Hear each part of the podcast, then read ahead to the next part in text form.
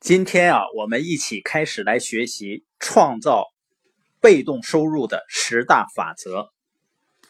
被动收入我们前面提到过，它也叫剩余收入或者叫不在职收入，就是指的你不工作的时候还能获得的收入，比如说利息收入、股票分红、房屋租金或者专利的收入。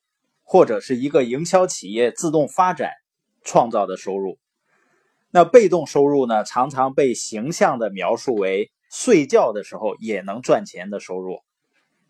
那和它对应的就是主动收入，就只通过劳动才能换来的收入。工作一天有一天的收入，停止工作，收入也就停止或者减少。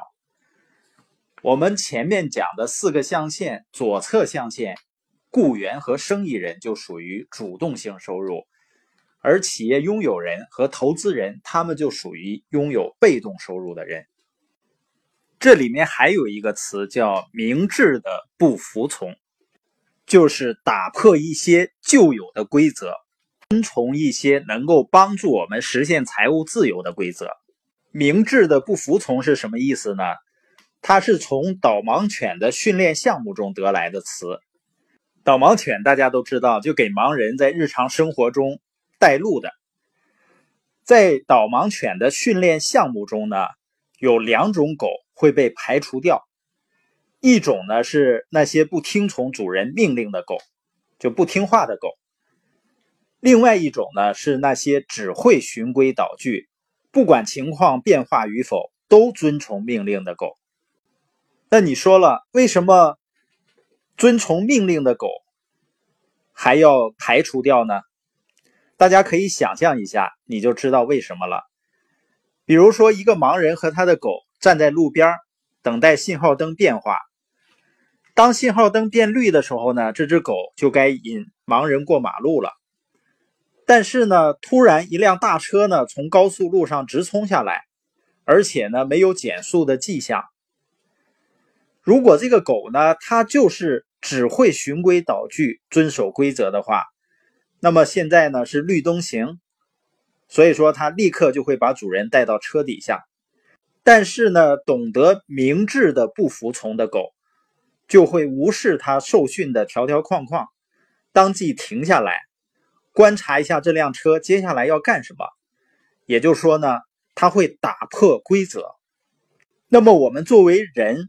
会简单的遵循那些别人教你的规则吗？还是会去分析一下形势，自己做判断，然后做决定？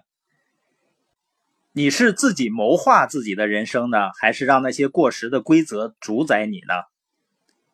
所以我们会提出第二个词，叫明智的不服从，千万别做循规蹈矩者。就像这本书的作者比尔·奎恩先生呢。他本来是大学教授，另外呢，他还是一个盲人。他的生活呢，一直遵循着忙着上学，然后拿学位、教书、拼命的写书，过着一个中产阶级的生活，而且有妻子，有自己的两个孩子。一般的人会觉得呢，对于一个盲人来说，这样的日子也不错了。但是，一次度假的场景呢，让比尔·奎恩忽然意识到。他已经丢失了梦想了。他和妻子决定呢，共同追逐梦想。但你想想看，比尔·奎恩呢，眼睛完全看不到，这个残疾是多么理想的借口啊！但是呢，他愿意为自己想要的去奋斗，不愿意像别人那样听任现实的摆布。他的残疾呢是很明显的。他虽然没有大多数人那样的视力。但是呢，他比大多数人都更有远见。我呢，以前是在国营企业工作，我爱人呢是在农行做团委书记。在一般人看来呢，这样的工作还是比较稳定、比较有保障的。但是我们内心真正想要的是什么呢？我不想让别人告诉我们明天要去哪里，要去做什么，要和谁在一起。我们只想自己掌控自己的生活，自己安排自己的时间。我们希望自己能够有更多的时间陪伴孩子成长，而不是把孩子交给别的人去看护。所以，我们需要去遵循新的规则，能够创造被动收入的规则。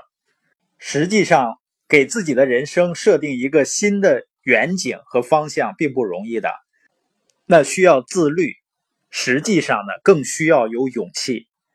实现财务自由的旅程肯定是需要付出代价的，但是当我们真正体验到这种自由以后，我们会说，这个过程哪怕再重来一遍，哪怕需要再付出多十倍的代价，我们仍然会选择实现自由。